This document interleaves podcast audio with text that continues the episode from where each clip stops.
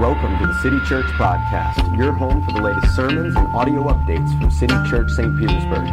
We meet each Sunday at 10:30 a.m. at 1211 First Avenue North on the third floor. Hope to see you soon.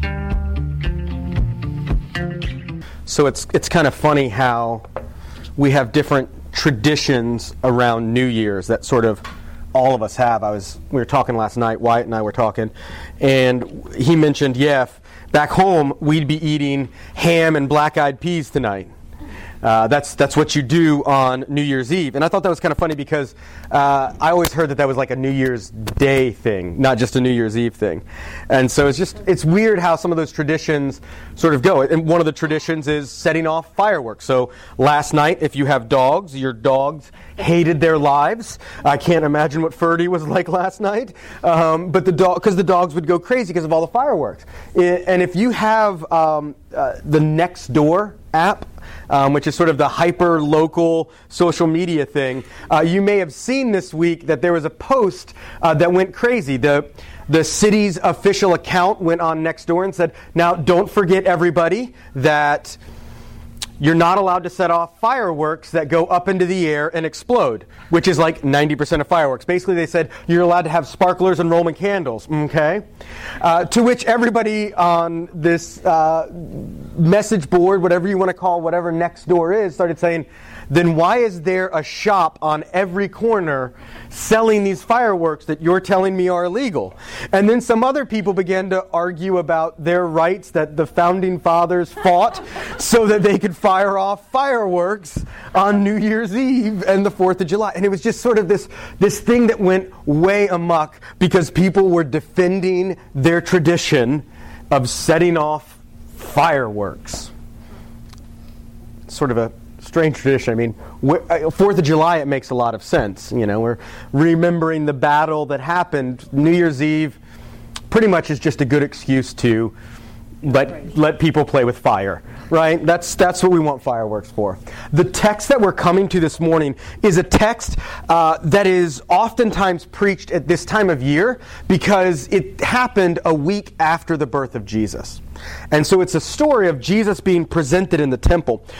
But as we approach this story, it's got a lot of traditions, it's got a lot of things from the Old Testament going on that we don't always understand. Uh, some of us have not been Christians for a long time. Some of you here aren't Christians at all. And, and you may look at some of these stories, especially ones that go back and, and look towards the Old Testament, and not know what's going on and even some of us who have been Christians for a long time, look at some of these stories with these big reaches back to the Old Testament, and we also don't know what's going on. We don't know what these traditions are that they're sort of going through. And so I wanted to just step away and explain uh, what's going to go on in the passage that we're looking at today so that when we read it, we're going to understand what, what's happening. So there were a couple traditions around the birth of small children. Well, I guess all children are born relatively small. Um, that's somewhat redundant. Uh, around the birth of children uh, in the Old Testament and, and when Jesus was born. Uh, the first one was that uh, after a woman gave birth to a son, she had to go back to the temple and make a sacrifice uh, because she was considered ceremonially, ceremonially unclean. Now, this is sort of something that strikes us as a bit odd, right? God created childbirth. Why is God now going, hey, any woman who gives birth to a child, you're unclean? What's going on with that? It was a reminder of the fact that the curse that fell on all of mankind with Adam and Eve uh, made even the natural order of things broken even something beautiful like childbirth. It, was amazing. For those of you guys who don't know, Angel and Maria had their baby um, on Friday, Thursday, I believe. And beautiful, beautiful boy. His name's Trey. He's gorgeous. He's fantastic. And so we were talking to them on FaceTime uh, later that night. And so as we're talking, he's like, uh, Justin, it was just the most amazing experience. It was just so beautiful. It was amazing. And I was sort of, as I was studying for this passage, thinking of the juxtaposition of this, this father who now has his first son and who named him after his father and himself. He's the third. They're going to call him Trey. And just sort of the beauty that he's experiencing in this moment. And then just sort of this dour feeling of the Old Testament going, and by the way, your wife's unclean. You're about to be unclean. Right? There, there's this. Uh, what's going? This is a little. This is uncomfortable if we think about it for more than a second. Uh, but the reason is that even the most beautiful and natural things in our lives are marred with sin's, sin's effects. Even the most precious things are broken in one way or another. And so, one of the ways that God reminded his people of this year after year, generation after generation, was to have mothers bring a sacrifice for their impurity. The other thing that's going on is that Jesus is being presented at the temple. And this is a little bit different than circumcision because this is something that was special to firstborn sons. So in ancient Israel, there were 12 tribes of Israel, and they, one of the tribes were the priests. They were called the Levites. And the Levites, any boy that was born into that family was a servant at the temple, which meant that they probably didn't have another job. Now, how are they going to get paid? Well, one of the ways that they got paid was when you had a firstborn child, a firstborn son, you would go to the temple, and that firstborn son was supposed to be dedicated to the Lord. He was supposed to be there for God's service.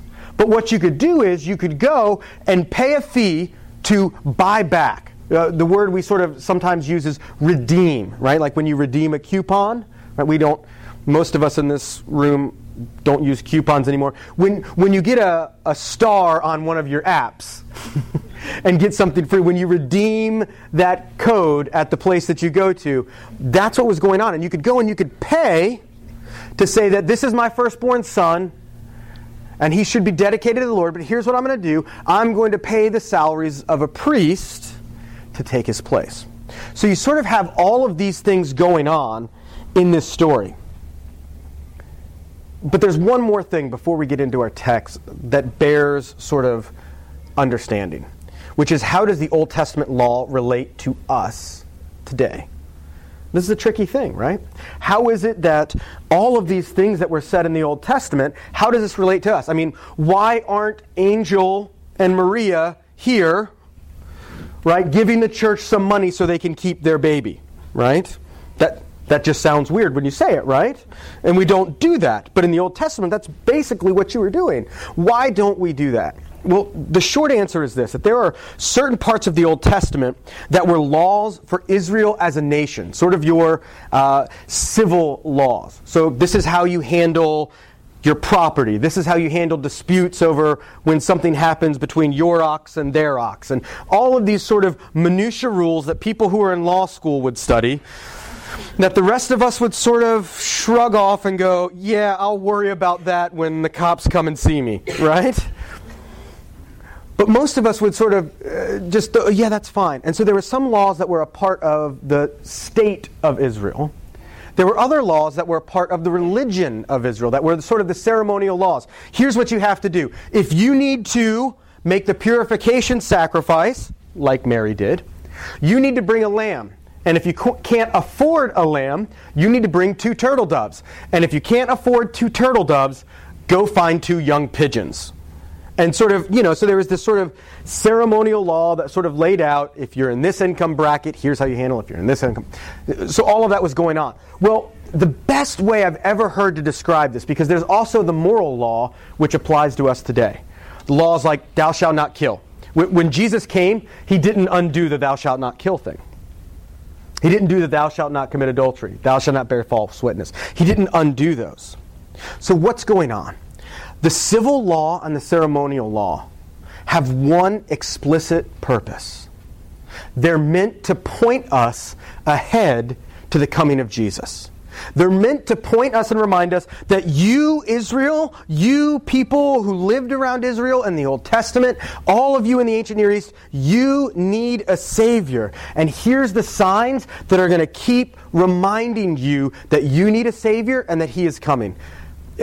It's like a concert poster. Right? If you were to go down on Central Avenue and go over uh, to the State Theater, what you would see is that all of the windows in the State Theater are covered in concert signs. right? All of them. Oh, in February, Shakey Graves is coming, and you know, and wh- whatever else. He's not actually. I'm sorry, I didn't mean to get you excited, but but all of these sort of, you know, they're they're who's coming next to the theater. You know what you will not see in the windows of the State Theater? Posters for concerts from three weeks ago. Why? Why won't you see posters from concerts weeks back? Because the concerts already happened. Because what those things were pointing to, what they were aiming, what they meant to remind you of and anticipate has come. And so it's no longer necessary to hang a poster that says your favorite band is coming October 2016. It'd do nothing but make you mad because you missed it, right? That is the function of the civil and ceremonial law. It reminds us and points us to Jesus. But now that Jesus has come, we're still under the moral law, but the civil and ceremonial law find their fulfillment in Jesus. And so all of this is meant to point us to Jesus. So let's do this. Let's read this story of Mary's purification. Let's read this story about Jesus' presentation and see what happened. So if you would stand with me, I'm going to be reading from Luke chapter 2. I'm going to start in verse 21 and go down to about verse 38. And when the time came for their purification according to the law of Moses, they brought him, that's Jesus, up to the to Jerusalem to present him to the Lord. As it is written in the law of the Lord, every male who first opens the womb shall be called holy to the Lord, and to offer sacrifice according to what is said in the law of the Lord, a pair of turtle doves or two young pigeons. Now there was a man in Jerusalem whose name was Simeon, and this man was righteous and devout, waiting for the consolation of Israel. And the Holy Spirit was upon him. And it had been revealed to him by the Holy Spirit that he should not see death before he had seen the Lord's Christ. And he came in the Spirit into the temple. And when the parents brought in the child Jesus to do for him according to the custom of the law, he, Simeon, took him up in his arms and blessed God and said, Lord, now you are letting your servant depart in peace according to your word. For my eyes have seen your salvation, that you have prepared in the presence of all people a light for revelation to the Gentiles and for glory to your people Israel.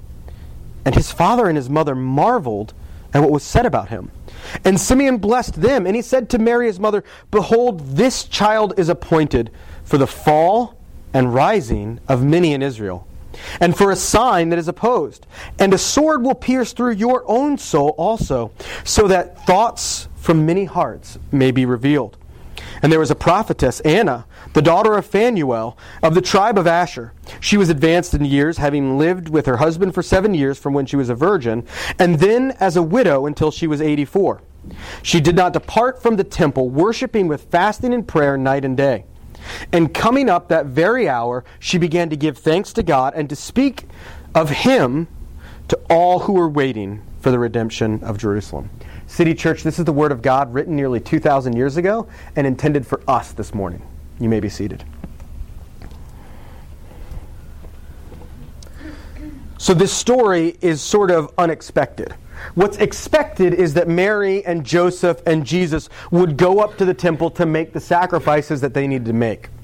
What's unexpected is people coming up and grabbing your eight day old baby in public right this is this is an odd thing especially strangers right when your child is that young you kind of don't want anybody to touch them without your explicit permission and without them filling out a long questionnaire about their health you know and uh, how long since you were last on antibiotics mm-hmm yes traveled out of the country recently Mm-hmm. Yes, no. Been on any farms recently? Yes, no. I mean, you know, you you're hyper vigilant.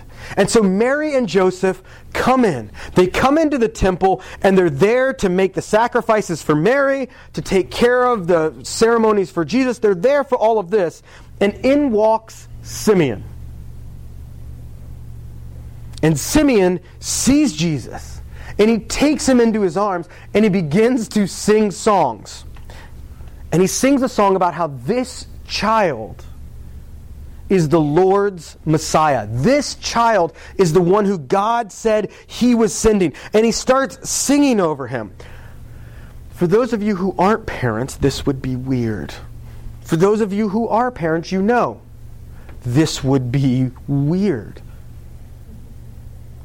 And no sooner is Simeon done than Anna walks in and basically starts doing the same thing singing about this baby, telling everyone about this baby. So here's the big question. Luke, who took careful details, who writes this beautiful story of Jesus' birth, includes this story for a reason. What's he doing here? What's this all about? Well, the first thing, as we sort of read through this, that you may have noticed, is that Luke falls all over himself to talk about how godly Samuel, I'm sorry, Simeon and Anna were. Right? He's talking about Simeon. He says Simeon is somebody who was devout and righteous. He was a righteous man who was there at the temple worshiping, and God had told him that he wasn't going to die until he had seen the Messiah. And then when it talks about Anna, it said Anna had been a widow for 84 years, or, or possibly for, I don't math very well, 84 minus 21. It, she had been a, a widow for a long time and had spent her life praying and fasting and being at the temple and worshiping God. You have two people who are exactly the kind of people who Jesus came to save. But what do both of them say when they see Jesus? Both of them say, This is him. This is it. This is the one who will save us from our sins. If there was anybody in the New Testament, especially in the story of Luke so far, that had a solid spiritual resume, it was Simeon and Anna. And yet, what do these people with this incredible spiritual resume that say when they see Jesus? I need saving. I need someone to rescue me from my sin. And this baby is the one that's going to do it. This baby is the one who's going to take away my sin, who's going to redeem us. Simeon uses the term, he says, I have seen the light, a light for your people. Anna says that she has seen redemption for all people they both admitted by their statements that they're in need of redemption.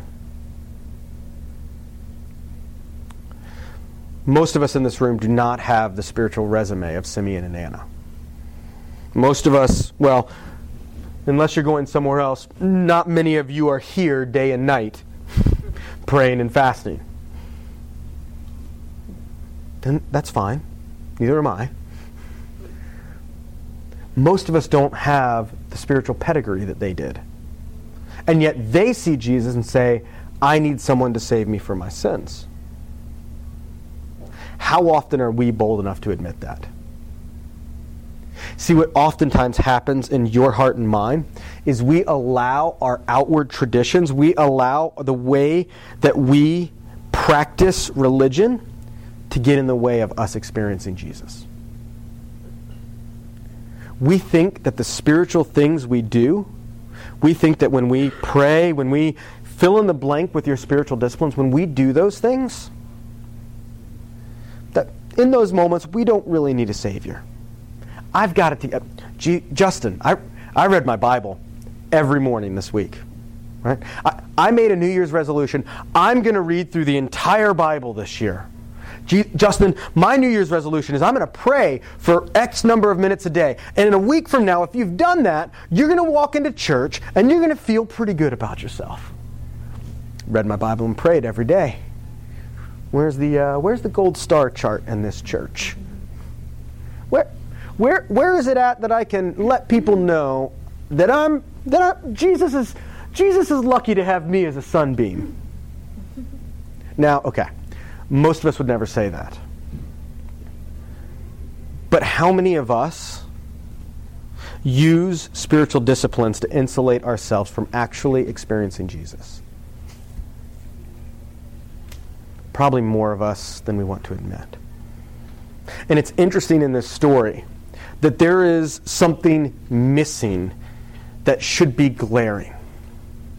Mary and Joseph are at the temple, the center of the Jewish religion, the place where everything was supposed to go on. The, the place. It's not like a church. This was much bigger deal. They were at the temple. And did you notice in this passage who is not mentioned at all? Is there a single priest mentioned? No. Is there a single religious official of any sort mentioned? No.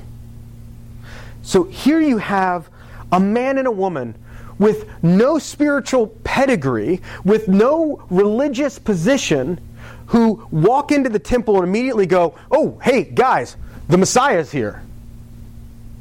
And you have all of the religious leaders who don't see it at all. Simeon is singing in the middle of the temple about this baby who is going to save Israel from its sins. He's going to save all of his people from their sins.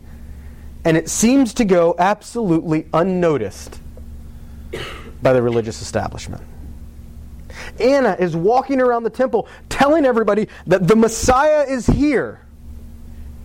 And it seems to go unnoted by anybody with any official position. Why?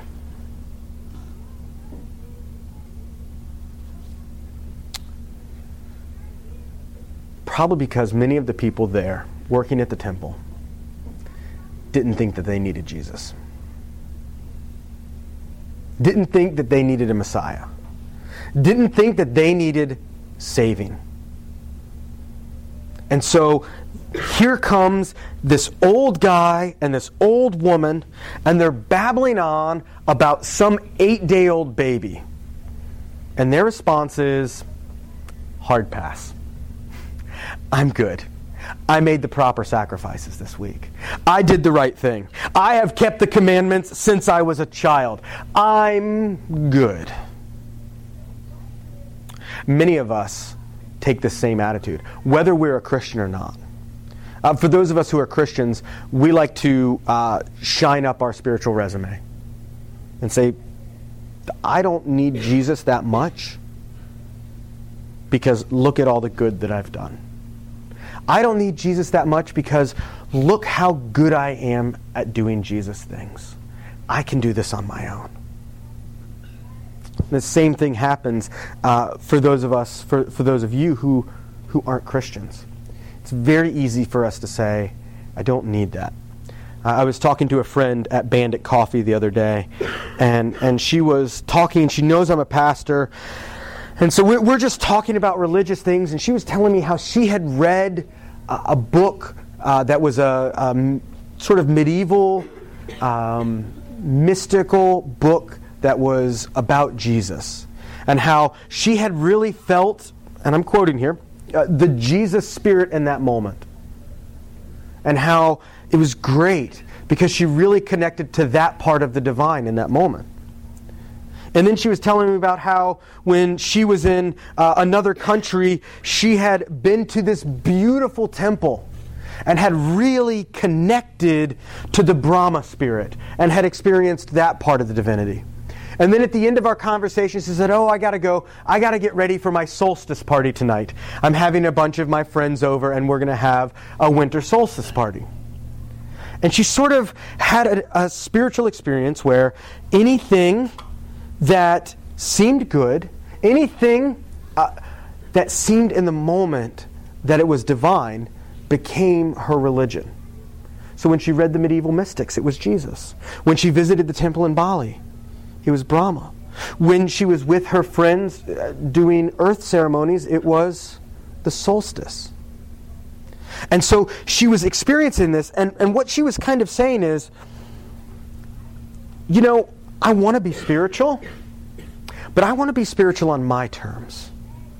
Because I don't need I don't need any one thing. Any message of, of Brahma, of Jesus, of any of these other things, you know, I can just pick and choose because at the end of the day, I don't need any of them. Because today I might experience the divine myself in me. And what happens when we start to believe that is we become our own gods because I'm deciding when I'm going to have a spiritual or divine experience. That's very similar to what was going on with the priest around Jesus. They were saying, I don't need a Savior because I can experience God in all of these other ways.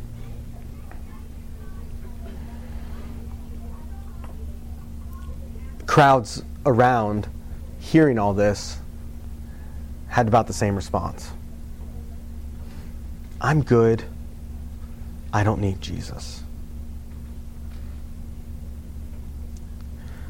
Too often, what happens in your life and mine, whether we're a Christian, whether we're not a Christian, whether we've been a Christian for a long time or we're really new to the faith, wherever we are, it's so easy for us to live our lives as if Jesus is a helper, not a savior. What Simeon and Anna realized is that they had problems that they could not deal with. That despite the fact that their spiritual resumes were long and excellent, they still could not meet the standard of God's perfection. I was I was golfing with uh, putt putt golfing with the boys and, and some of their friends the other day, and and as we're golfing, Wyatt and I um, are with um, Connor and Dylan. And, and after every hole, Dylan would turn to us and go, Well, what score did you get? Well, we got a two. What score did you get? Oh, I got a three. And every time he was he was trying so hard, like like every kid, he wanted to be able to beat his dad. Right? His standard of golf was can I beat my dad? If I could just be my, beat my dad, I'm going to be there. I'm going to it's going to be great, right? Here's the problem. Most of us approach Christianity the same way. You know, if I could just be better than that guy, I'm going to be all right. If I could just do more good things than this other person over there, I'm going to be fine. Because I, at the end of the day, I'm, I'm, I'm kind of good enough. I kind of have this under control. What Simeon says, though, is really poignant.